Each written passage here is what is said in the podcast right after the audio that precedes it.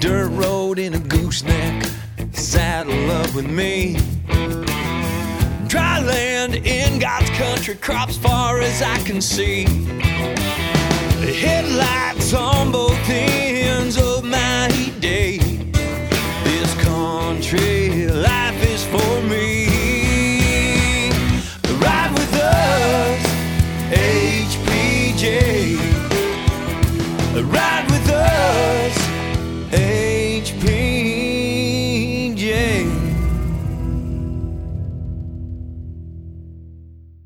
Hey there, folks. This is Associate Editor Kaylaine Scott. I'm all by my lonesome this week here in the recording booth for HPJ Talk. Jenny Latsky has been out on the road this week, April 29th to May 2nd, with the Wheat Quality Council Tour. We'll catch up with her later in this podcast by phone, and she's got the final tallies from the Wheat Tour. She's also got several interviews from the road. We have Doug Bounds from the National Agricultural Statistics Service, Justin Gilpin with Kansas Wheat, farmer Lon Frahm, Matthew Nims with the USAID service, Dave Green with the Wheat Quality Council, and we wrap up with K-State's Romulo Lollato. Enjoy Jenny's interviews and commentary. Today, Jenny Latsky is finishing up the last day of the Wheat Quality Council Tour, and she's back in Manhattan, I believe, and I have her on the phone. Well, hey, Kaylaine, how's it going back in Dodge City? I got to pop in Dodge just yesterday for lunch on the tour, but other than that, I hear you've been waterlogged, huh? It's not too bad.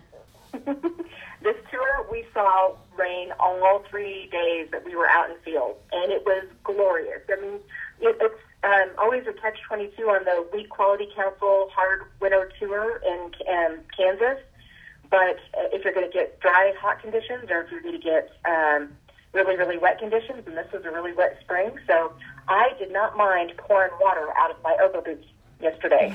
I bet not. So the tour, for those of you unfamiliar, it's hashtag Wheat Tour 19. And what this does, it's a 60-second annual wheat tour like this. And what we do is we bring wheat buyers all up and down the grain chain. So we have everybody from flour millers to grain buyers and handlers, not just from Kansas and the United States, but from all around the world. We have people from Geneva, Switzerland here on this tour.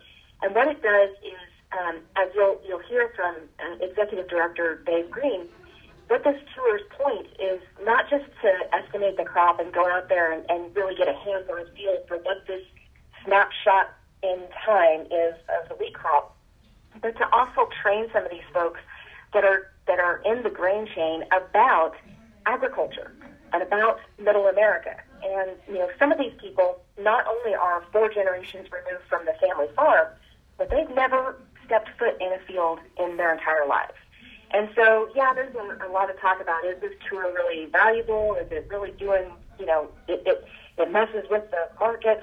It's not so much that, but the guys and gals that are making the calls to buy our wheat from the farmers, you really want them being as knowledgeable about what that growing stages of the crop looks like and what the perils of growing wheat in Middle America are, so that when they pull the trigger and they buy or sell, they know there are people behind that wheat. So that's kind of what this tour really does, more than anything else. But everybody wants to talk numbers. So day one, we start off leaving from Manhattan to Colby. Day two, we go from Colby, Kansas to Wichita, Kansas. And day three, we run from Wichita back up to Manhattan, Kansas. And on day three, we have a final rough estimate from the tour participants after 3 days of going through into the field, measuring, taking down all these numbers such as, row widths, plant height, stalks per foot, and we put that into a mathematical formula. And each day, we gather and tally all these numbers from the cars from all of these stalks, and we get a day's tally. On day three, we release the number. This number is a guesstimate from the tour participants. They take a look at every day's average, and then they kind of predict, well, what's the weather going to do? Because right now we are about 60 to 65, 70, in some cases 75 days away from harvesting this really late crop. We got it in late, and so we add all those things together. and we come up with a number that's going to be the final total bushels harvested just in the state of Kansas. And that number, drum roll, is 305.5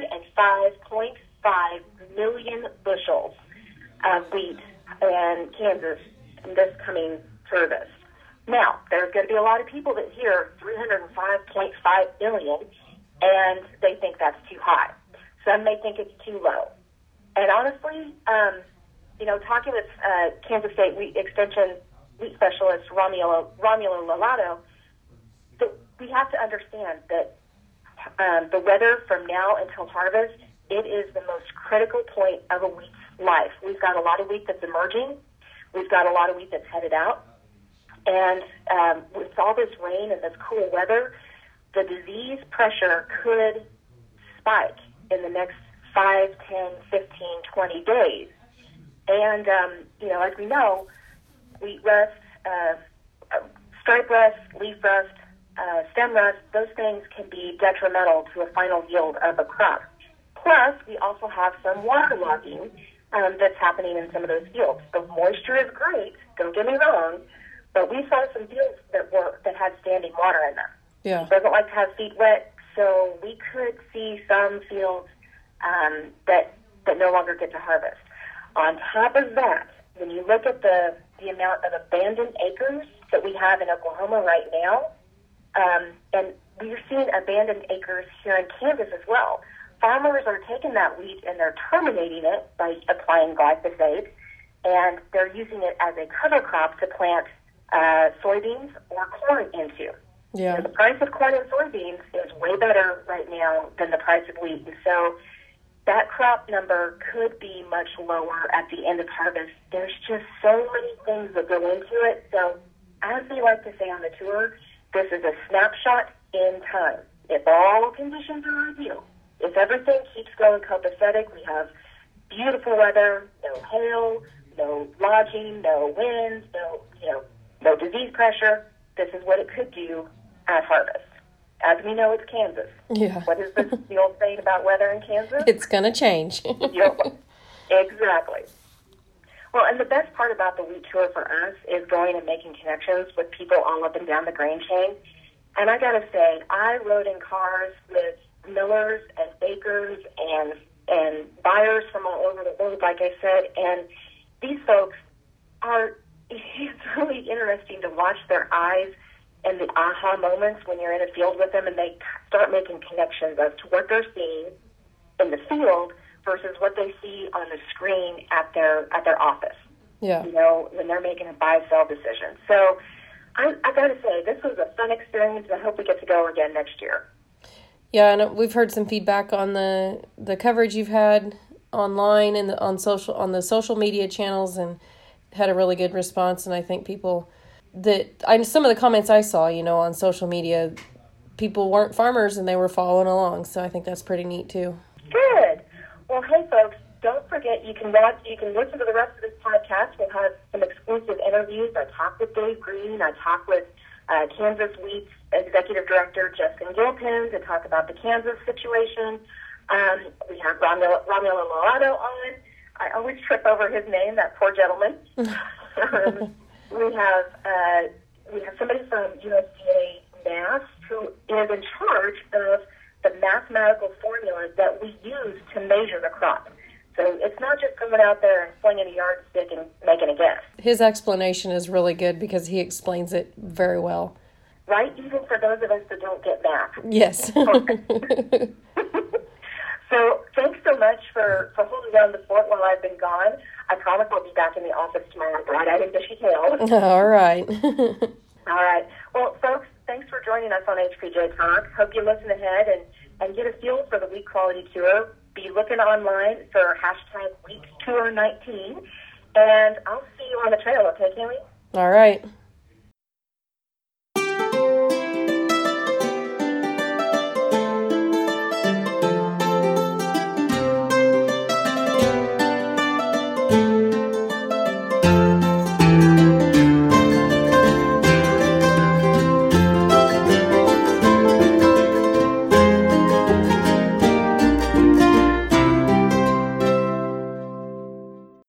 So we are with Doug Bounds, and you are with the USDA NASS, right? That is correct. Okay.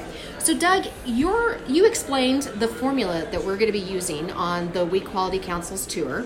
So maybe explain to folks how this mathematical formula helps us develop this snapshot in time of the wheat crop. Okay, so one of the measurements we take throughout the growing season for wheat to forecast the yield is we go out into the fields and we take objective yield measurements, where we're taking roughly 1/10,000th of an acre, and we measure that, and we measure the number of plants and the row spacings and the number of heads in the plant and things like that to get an idea of how the plant is maturing and how much is there in the field. So we take the last 10 years worth of that information and we do a simple regression on it, and then we use the results from that regression to give us the basis for what we're taking to the field during the wheat tour to use as a guide in predicting yield for the May 1 estimate. So this really is tomorrow when we go out into that field. That's if that crop was going to go to market the next day, you know, barring any weather, barring any extra pests, barring any extra rusts or any sort of diseases, this should give us a rough estimate of what the yield is, right? Right, yeah. So assuming normal conditions and normal behavior of the plants from now through harvest, we can get a rough idea of what yield will be. Okay. So why is it very important for people to understand that this is, as they say, a snapshot in time? Because a lot can happen between now and harvest. Weather issues, rainfall, freezes, hailstorms, lots of things that can factor in just on the weather side. Then you have things like diseases and pests that also factor in. So we can't predict what the final yield will be with a high degree of accuracy. Okay. But we can predict what we think it's going to do. And that's the point of this tour, is to get people out into the field so that they're more comfortable with what the crop's looking like. They understand what wheat looks like when it's growing and that sort of thing.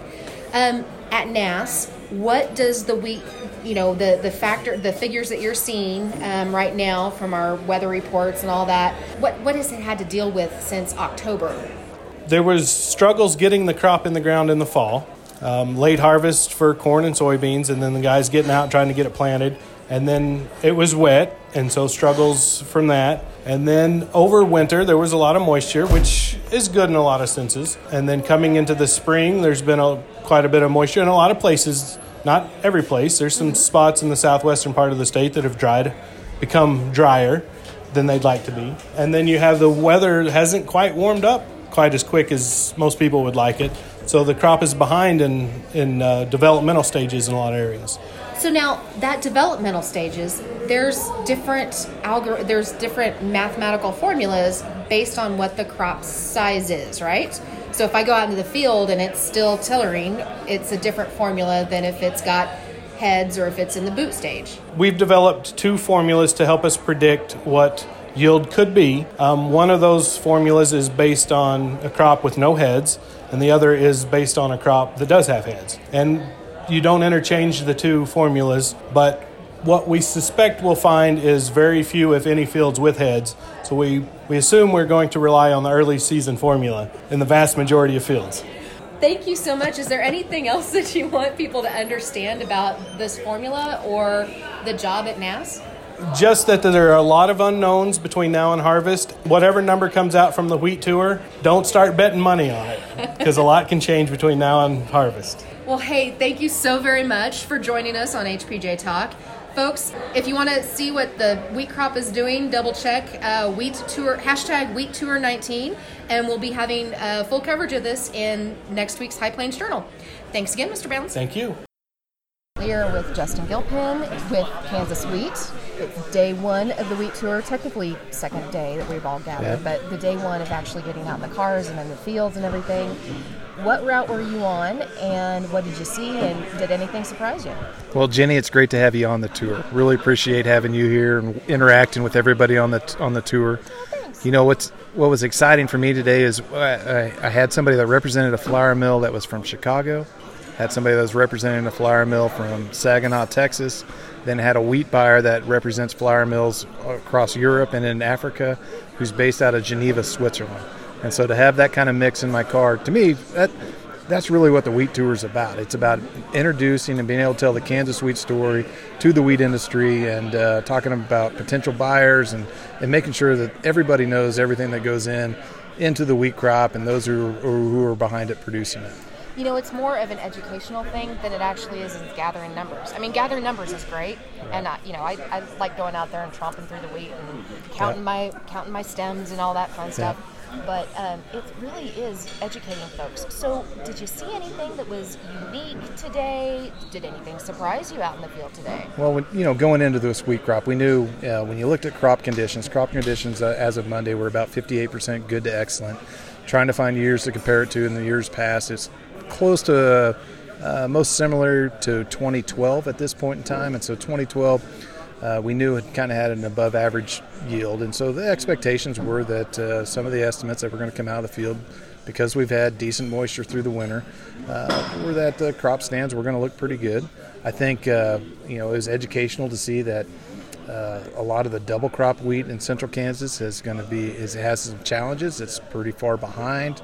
It brought down some of the averages today versus some of the wheat that got planted in September, and I think those are the kind of things that you had to be able to interact and talk about, and the other thing that probably, if I had to say what maybe was a surprise to the tour, is as we've moved farther west, I don't think people realize or were anticipating how much topsoil moisture had been depleted with this crop.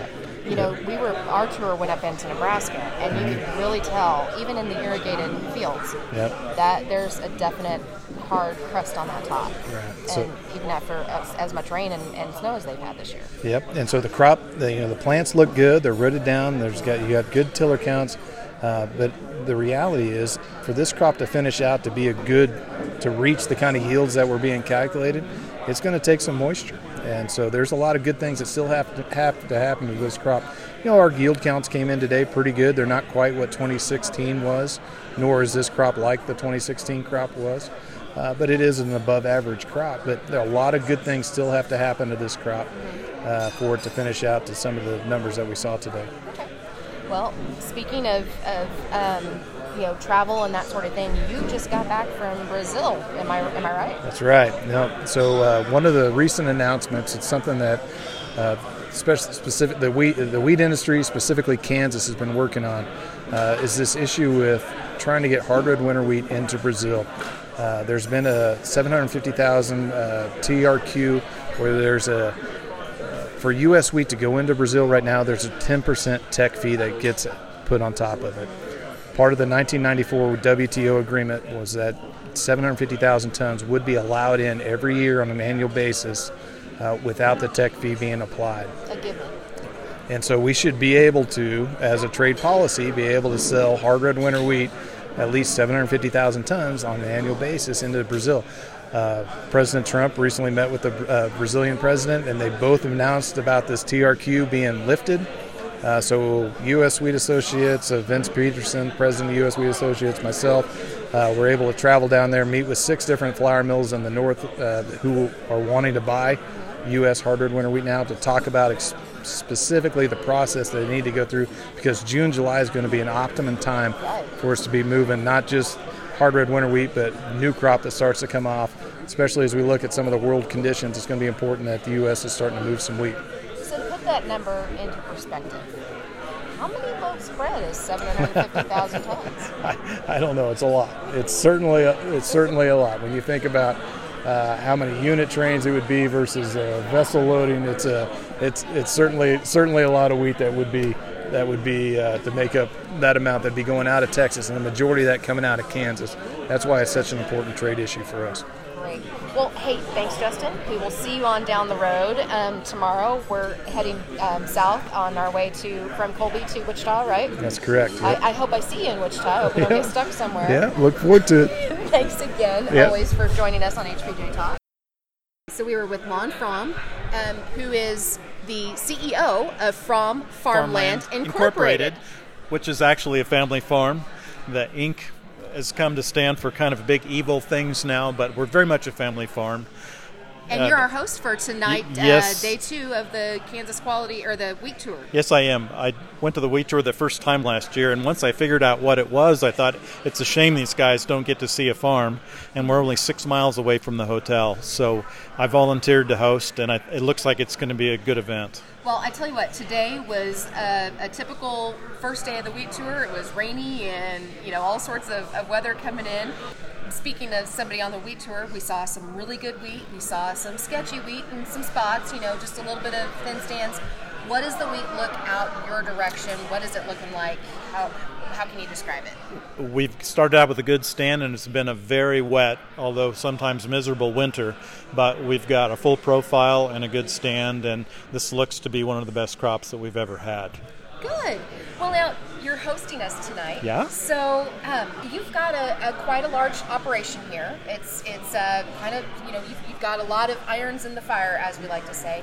But what's the one thing that you really wanted your visitors to take away from their tour of the farm and understanding as they go back to the mills and the buyers and their offices and understand about what we do out here in Kansas agriculture? No, I think once you see the people, I want people to know that we care more than anyone about the environment and the land because we live here, and to dispel any ideas that there's anything evil or plotting or wrong that's going on. And then also that farms are all different sizes. One thing I didn't mention here was 6 of my guys have their own farm ground and their own farm operations within mine. Wow. 6 out of 10. Wow. So you're building something for other families too? Yes. Very nice. Exactly. So now you said it's a family farm, family operation, spread out family, right? Not more than first cousin. Okay. So, brother, sister, mom, aunts, uncles, few cousins. About 2/3 of our farm is family owned, and the other third is leased from mostly kids I went to high school with and their families. So as a farmer, what do you think about the Wheat Tour and, you know, good or bad? Is this something that you kind of look at with skepticism? How does it help you? What do you gain from this knowledge base that we're pulling from this? I'd heard about it for many years. I understand it's been 20 years now going, because it's always been on the radio and the report. And so when I discovered they were here and I could be part of it, I just thought it was something I better check in on and do. I don't know all the details of how and it began and got put together, but I'm certain that it's interesting. Oh, yeah. And we always like guests here at From Farmland, and especially further away and international guests. For 20 years, I've hired international interns here on the farm. Yeah. So now you have one employee here that's an H-2A visa. We have 2 H-2As, okay. And one that is becoming a citizen from England, 2 from Zimbabwe. Wonderful. And there's a map up there in the hallway, if you look, with the pins from every one of the kids that we've hosted.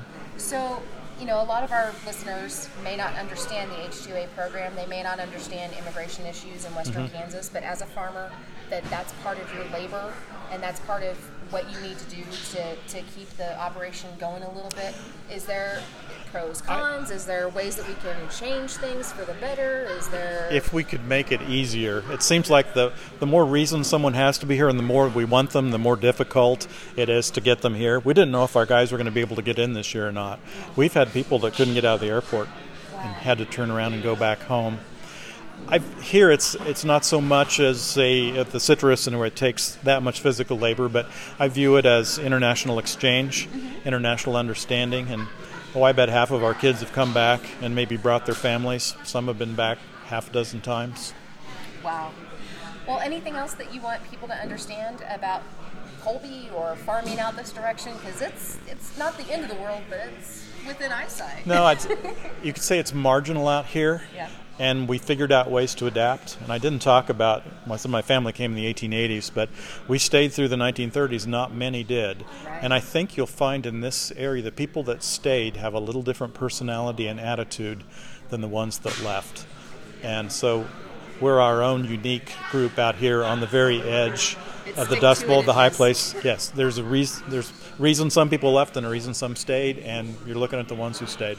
Well, we are so thankful that you stayed. This is a lovely facility, and thank you for joining us on HPJ Talk.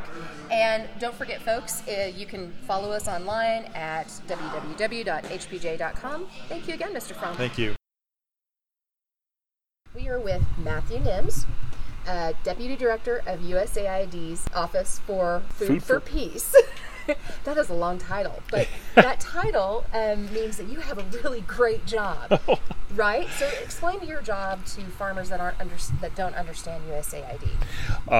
Great. Thank you for this opportunity, and would love to talk about USAID. So USAID is the U.S. Agency for International Development, and I am the Deputy Director of the Office of Food for Peace. And what we do, in a nutshell, what we've done for quite a long time, is we buy food from U.S. farmers, like here I am standing here in Kansas, in Colby, Kansas, and we put it on mostly U.S. ships, and we ship it over to hungry people around the world. I think the first obvious question is, why do we do that? Well, number one, it's because we are a strong, good nation that cares about its neighbors around the world. But actually, more relevant to why we're doing this is we're trying to make the world a safer place. There's a lot of bad guys and bad things happening in the world right now, as there has been through history. And what we do, especially in the Food for Peace, something as basic as giving food to hungry people, is to bring stability to an area, lots of areas in the world that are under crisis and conflict. We have a saying that a hungry person is a susceptible person, is a vulnerable person. If you can't feed your family, you're going to do things maybe that you shouldn't do. Right. And there's a lot of bad people out there trying to get people to do bad things. If we can bring instability and try and bring an element of peace into that, we're going to make the world a safer place. The other reason that we exist, quite frankly, is so that people, especially in the agricultural sector of the United States, can find better trading partners around the world. The biggest countries that we've worked with over the years, like South Korea, Brazil, even parts of India, are now the largest agricultural trading partners with the U.S. There's a direct connection. The better and safer we make countries around the world, the better trading partners we have. Well, and, you know, Kansas's favorite son, Bob Dole, had a direct line into creating USAID, right? And the Food for Peace program? Actually, a little bit of the Food for Peace program, and I had actually an opportunity to visit with Senator Dole a couple of times overseas when I was stationed and he came to see us.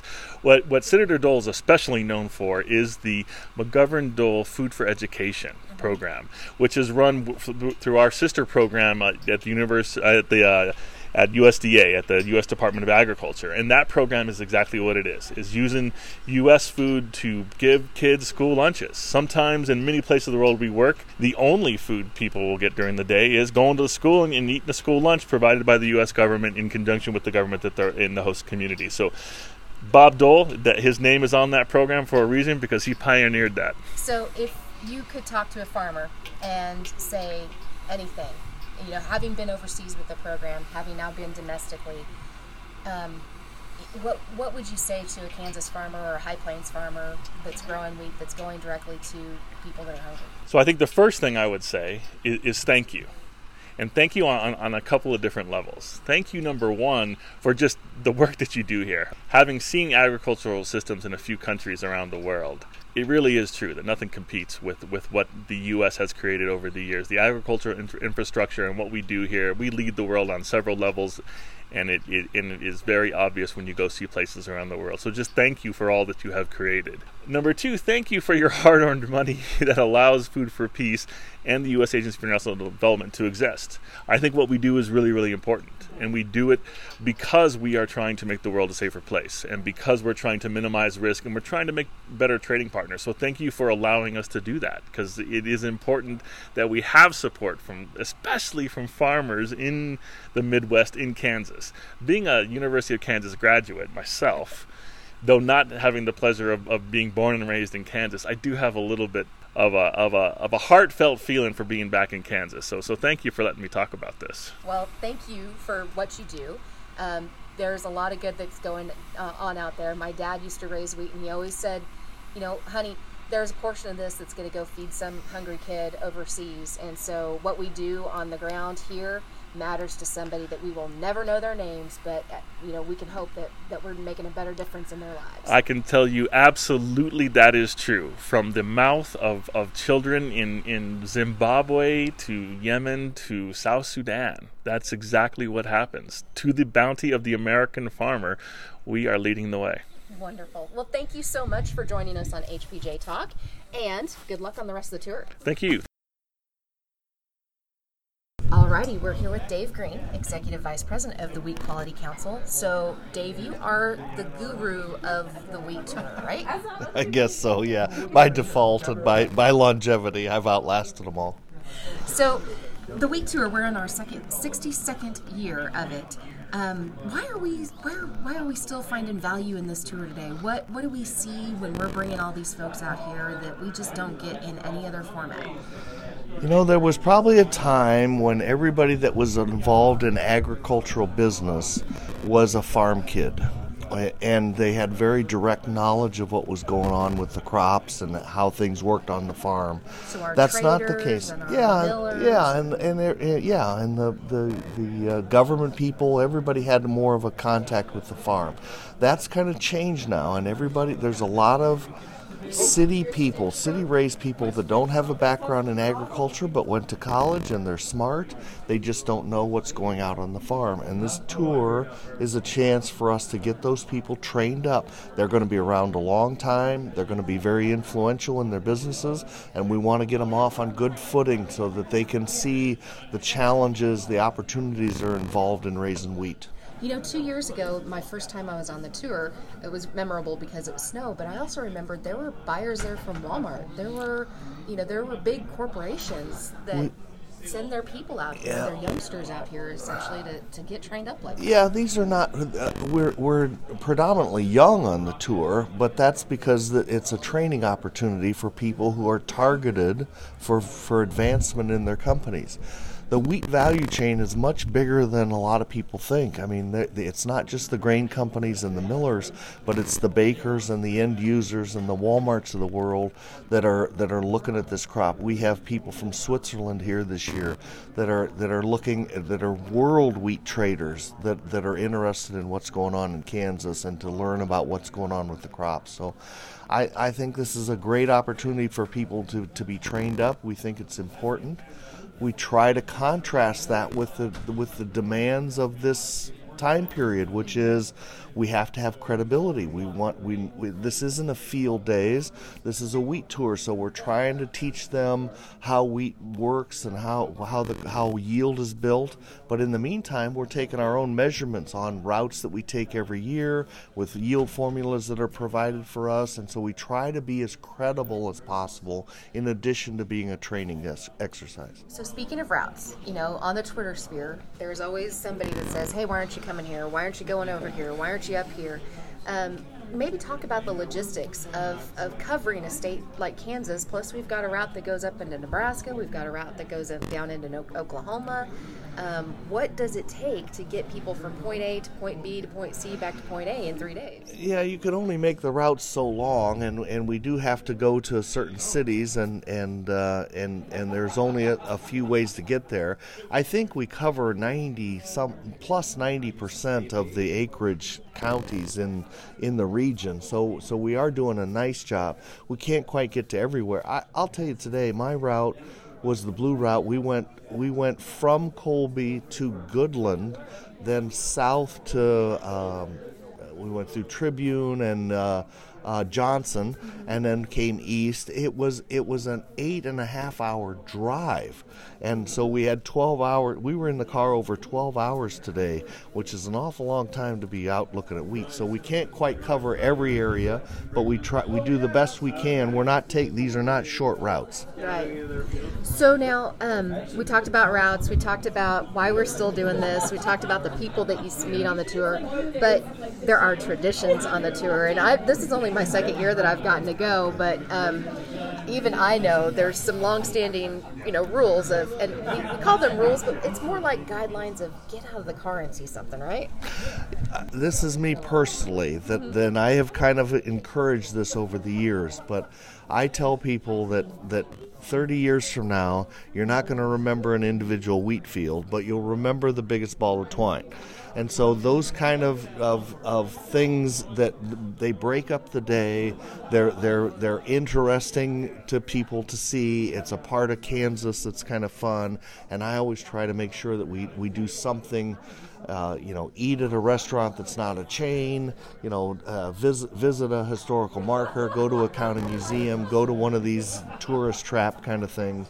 I think it enhances the experience. Good. Now, we have one big tradition of the tour, and that is place your bets. What do you think the crop's going to be, though? Yeah, and it's very... we don't want to overestimate this. We're using a yield formula to make our measurements in the car every day, and we publish that data. We publish it versus last year or 10 years ago, so we've got this long-term data on what the formula says the crop's going to do. But we have a tradition of placing a guess for how it's finally going to do. So we ask everybody to take a guess of how big, basis only the people on the tour can make a guess, but basis what they've learned, what do they think is going to happen? Is the wheat going to get better or worse than our data indicates? And what we found over the years is that, and again, we publish all this data, what we found is that the average of all those guesses tends to be pretty close to the USDA May estimate. So we've done a nice job with having on the tour as many optimists as pessimists so that it all evens out to come back somewhere to where what the crop actually is. Anything else you want folks to understand about the wheat tour? It's tradition, and we think it adds value now to young people. We're long past the area where companies are going to spend several $1,000s to send somebody out into Kansas for 3 days if they don't think it's worthwhile. So we continue to send people back to their companies encouraged and energized about what's going on in agriculture, and they continue to sell the tour for us so that year after year we get the same number of people. Well, Dave, thank you so very much for being the tour guru of the Wheat Quality Council. I just christened you that. There you go. Thank you. Thank you, Jeff. Thanks. So we are with Romulo Lollato, Kansas State Wheat Extension Specialist, and you drove a car all 3 days. You're the go-to guy to explain what exactly is going on in the crop out in that field. And so what did we see, and what are some perils that we might face in the next 60 days? So I think this crop, the way that I'm looking at this crop, if we were on time, so if the crop was on time, I think we had the potential to have a very big crop, or to have a big crop in Kansas this year. However, we are seeing 2 to 4, even 5 weeks behind where we're supposed to be. And that's my major concern, because that really is going to put grain filling through heat stress, right? We're essentially pushing that entire cycle back, and instead of heading in late April in south central Kansas, now we might be heading actually in May 10th or May 15th. That's 2 weeks less of cooler temperatures that the grain has, or the crop has to go through grain filling. So my concern there is really pushing how far behind the crop is. It can catch up real quick if temperatures are hot, which is bad for yield. It's very detrimental for yield, right? So because of that, I prefer to take a more conservative look at it right now. I think we're about on probably an average crop this year, because as good looking as the fields are in general, we are behind, right? And what happened last year at this time exactly, we were 4 weeks behind, and by the end of May, we were talking that we were a week ahead of schedule. So the crop caught up real quick. So that's why I'm being a little bit more conservative here and saying that I think, well, the crop's looking good overall, low disease pressure, although it might still develop, and we can talk about it here in a little bit. But really, because of how far behind we are in development, I'm calling it probably more on the average, long-term average crop. Okay. So, we've got to worry about heat coming up. We've got to worry about more rains. We're in an El Nino season, so we already saw an extremely wet winter, and that could go right on into late spring, early summer. Talking about disease, what's that potential, and is it even worth, guys, if it's starting to head out in place, is it even worth, bothering with an application or something? Yeah, so that's a good question, and definitely every single field that we got into, there was dew and it was soaking wet, right? So in other words, the conditions for fungal diseases to develop are excellent, especially stripe rust. Although both leaf and stripe rust benefit from moisture, as we have now, the temperatures being below average, they're helping more. I mean, they would be more favorable to stripe rust than leaf rust. So the question is, we are already starting to find some fields in south central Kansas that have both stripe and leaf rust. That means that actually the disease has been there for at least a couple weeks. It takes us 2 weeks to see the first symptoms of it. So that also means with all this rain that we had this last week, that probably this disease already moved north as well. So maybe here in a couple weeks we're going to start seeing those diseases show up. So there are two possible scenarios here, right? We start seeing the forecast for the next 2 weeks are below average temperatures, above average moisture. So likelihood is that the disease will continue to develop. Now, in 2 weeks, is it still within the application time frame for fungicides? Pre-harvest, right? Pre-harvest interval, exactly. Many fungicides cannot be sprayed if you have 45 days pre-harvest, and that's quite a long time. Others, of course, have more of a growth stage restriction, flowering or so, and producers can still apply a fungicide as late as flowering. And in a year where disease is prevalent and varieties are susceptible, it's definitely kind of money on the bank, right? So I guess it's a field-to-field decision, right? If the disease is present in that field, if the variety that is planted to that field is susceptible as well, that's typically it's the situation where the likelihood of a positive net return is greater. And we really got to look at the price of the wheat right now and other options. You know, we already saw a lot of grays out in parts of Oklahoma, more in Oklahoma, obviously, because that's what they do. But we even saw some grays wheat here in Kansas, it sounds like, from the tour participants. Yes, we did see several fields that were being grazed out in Kansas. I did not go to the Oklahoma, but definitely Oklahoma. That's almost the norm there. And another thing that surprised me this year as well is just the number of fields that were actually sprayed, like with glyphosate, right? Just desiccated. Just terminated, yeah. And so most of the ones that I saw, actually, in the second day, our car counted 13 fields. Wow. That were desiccated in that route. That's comparatively with previous years, that's a lot. Yeah, and you went right through the center part of the state, so you got to see a lot of really big representative sample. Definitely. So I think you're right on when you say, I mean, producers are looking for what is more profitable, right? The situation is they have moisture in the profile, right? So that subsoil moisture is definitely there. With this week's rain, they definitely have topsoil moisture as well. So those conditions and price conditions are probably more gearing producers to go towards corn rather than wheat. And so I think that's part of the reason why we're seeing so many fields actually that were terminated. Okay. Any final thoughts? Well, maybe just one final thought there that was more apparent today than some of the other days of the tour. Waterlogging conditions. Yeah. Right. Oh my goodness! I haven't been this waterlogged myself. It's been a long time. No, definitely. So the wheat doesn't really like. We say that the wheat doesn't like wet feet, right? Mm-hmm. Or in other words, if the soil is waterlogged, we're going to have conditions where there's no oxygen. And the wheat is pretty sensitive, much more than other crops, to those conditions. And so we can actually have just lower parts of the field just drowning out. And that is going to look like a premature widening of the heads and of the entire plants as well.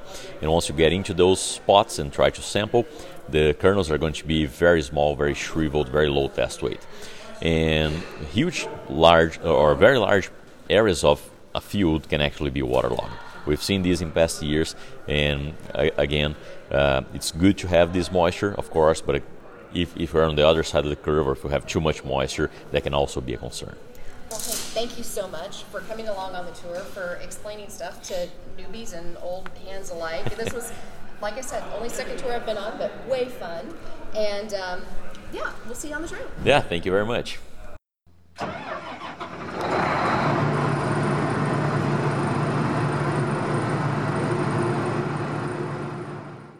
Your grain market prices from Dodge City's Pride Ag Resources on April 23, 2019. Corn was down at $3.36, wheat was down at $3.70, Milo was down at $2.86, and soybeans were down at $7.17. For generations, High Plains Journal's classified ads have been a go-to resource for all of your farm and ranch needs, and soon we will bring that same service and commitment to the digital sphere with our upgraded classifieds online. Check your upcoming issues for more details about this service or call 1-800-452-7171 to talk to one of our account executives. If you'd like to have crop or livestock targeted news emailed directly to you, sign up for our HPJ Direct email newsletters at our website, hpj.com/signup. Simply select the topics that interest you, and you'll receive updates on them directly to your email.